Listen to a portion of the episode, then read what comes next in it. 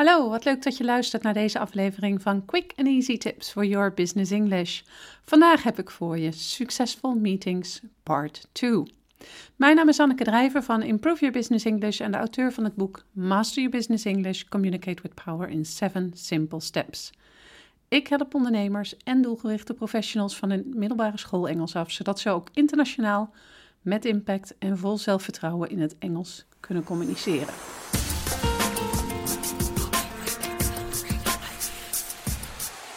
Vandaag ga ik verder in op het onderwerp van de vorige podcast, Successful Meetings. Maar eerst even een kleine terugblik. In de vorige podcast heb ik het allereerst gehad over Engelse begrippen die belangrijk zijn om te weten voordat je een Engelse vergadering ingaat. Of als je het je goed kunt herinneren, before you attend a meeting. Daarnaast heb ik het uitgebreid gehad over het openen van een vergadering en het voorstellen van de leden. Ook is het geven van je mening aan bod gekomen en heb ik het uiten van agreement en disagreement behandeld. Vandaag ga ik het als eerste hebben over suggesties of adviezen tijdens een Engelse vergadering. Daarna leer ik je hoe je iemand op een respectvolle manier kunt onderbreken. En ten derde vertel ik je hoe je als chairperson de controle over een vergadering houdt en hoe je ervoor zorgt dat de leden van de vergadering niet te ver afwijken van de agendapunten. Als laatste onderdeel behandel ik het afsluiten van een Engelse vergadering op een zakelijke manier. Met de tips en tricks van deze podcast zul je leren hoe je op een professionele manier het hoofd van een Engelse vergadering kan zijn. Het eerste onderdeel van de podcast staat in het teken van het geven van suggesties of adviezen tijdens een Engelse vergadering. Misschien herinner je je van de vorige podcast dat je de toon van je uitspraken aan de hand van je woordkeuze kunt versterken of juist verzwakken. Net zoals bij bijvoorbeeld je mening geven, kun je suggesties of adviezen ook op een sterke, normale of juist wat voorzichtige manier doen. Een wat zwakkere toon kies je bijvoorbeeld als je de optie die je voorlegt als mogelijkheid wilt introduceren. Je geeft hiermee in je toon dus aan dat het een mogelijkheid is om voor jou suggestie te kiezen, maar je sluit niet uit dat er misschien ook andere opties mogelijk zijn die overwogen kunnen worden. Als je kiest voor een sterke verwoording, geef je hiermee extra nadruk dat jouw voorstel het beste idee is. Luister maar eens naar het verschil tussen de volgende voorbeeldzinnen. Allereerst geef ik je voorbeeldzinnen van suggesties geven op een voorzichtige manier. We could consider rescinding the offer. Why don't we consider rescinding the offer? How about rescinding the offer? What about rescinding the offer? En luister nu eens naar de voorbeeldzinnen van suggesties geven op een sterke manier. I suggest rescinding the offer. I recommend rescinding the offer. We should rescind the offer. Let's rescind the offer. Zoals je misschien wel hebt gehoord, maakt de woordkeuze een groot verschil in toon. Neem dit mee als je in een Engelse vergadering zit. Een goede woordkeuze kan er namelijk voor zorgen dat de leden van je vergadering jouw suggestie of advies op een bepaalde manier opvatten, wat bevorderlijk voor je kan zijn of je juist kan tegenwerken. In het tweede gedeelte ga ik het hebben over hoe je iemand op een respectvolle manier kunt onderbreken. Het kan namelijk zo zijn dat je een van de leden van je vergadering moet onderbreken. Dit kan bijvoorbeeld zijn omdat een van je collega's een vraag aan het beantwoorden is, maar deze vraag verkeerd heeft geïnterpreteerd en daarom informatie geeft waar de ander niet om heeft gevraagd. Het kan ook zo zijn dat iemand te lang zijn mening blijft verkondigen of dat het tijd is om naar het volgende agendapunt te gaan.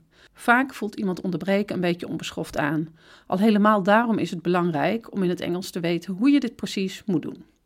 Maar hoe pak je dit nou het beste aan? Ik geef je een aantal tips. Tip 1.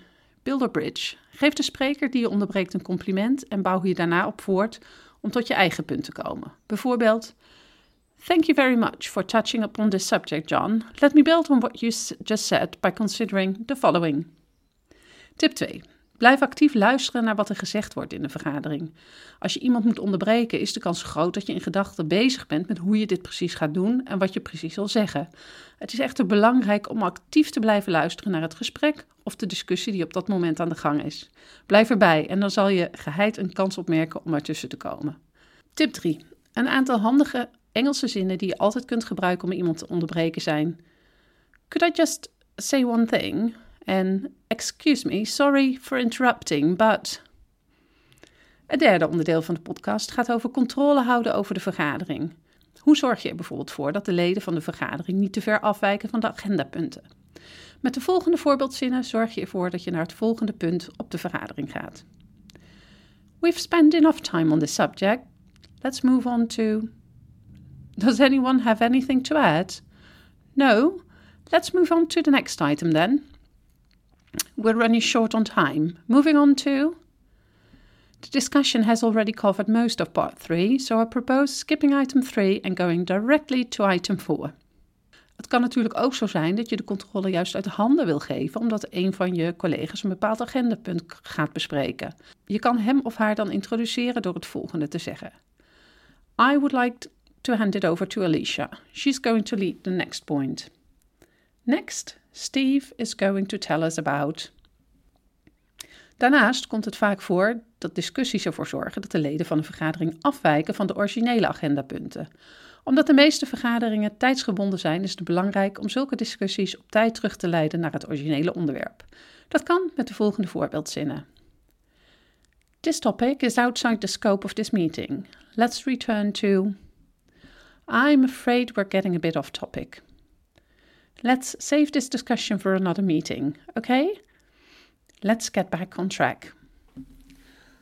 Als laatste onderdeel van de podcast ga ik het hebben over het afsluiten van een vergadering. Hoe sluit je nou de Engelse vergadering op een professionele manier af, zonder dat er een abrupt einde aan de vergadering komt? Luister maar eens naar de volgende voorbeeldzinnen. It looks like we have covered all of the main items on the agenda, so this will be all for today. Does anyone have something else to add? No? Okay, then I think we can wrap this up. Before we finish, let me quickly summarize the main points of this meeting. Als er een datum bekend is voor de volgende vergadering, is het goed om deze te benoemen. Our next meeting will be on April the 21st. That's two weeks from today on Monday. I hope to see you all there. Natuurlijk kun je ook benoemen dat de datum voor de volgende vergadering nog niet bekend is. I will let you know the date of our next meeting as soon as I have scheduled it. Thank you. Als je de informatie van de vorige podcast Successful Meetings Part 1 en deze podcast Successful Meetings Part 2 bij elkaar voegt, heb je een duidelijk beeld van het verloop van een Engelse vergadering. Met de tips en tricks en de voorbeeldzinnen ben je er zeker toe in staat om een vergadering op een professionele manier in het Engels te leiden. Je kent namelijk de belangrijkste Engelse termen, je kunt een vergadering openen en sluiten en je hebt geleerd hoe je op verschillende manieren je mening geeft, suggesties doet, iemand onderbreekt en hoe je laat merken dat je het ergens eens of juist oneens mee bent. Heb je nog andere vragen die te maken hebben met vergaderen in het Engels? Of heb je zelf nog een voorbeeld van hoe je bepaalde zinnen altijd formuleert? Laat het ons weten in de reactie. Als je deze aflevering hebt geluisterd, zou ik het enorm op prijs stellen als je een review voor ons zou willen schrijven op SoundCloud of iTunes. Dit helpt anderen weer om onze podcast te kunnen vinden en daarmee hun Engels te verbeteren. Ben jij op zoek naar meer manieren om je zakelijk Engels te verbeteren? Bezoek dan onze website www.improveyourbusinessenglish.nl. See you next time met quick and easy tips for your business English.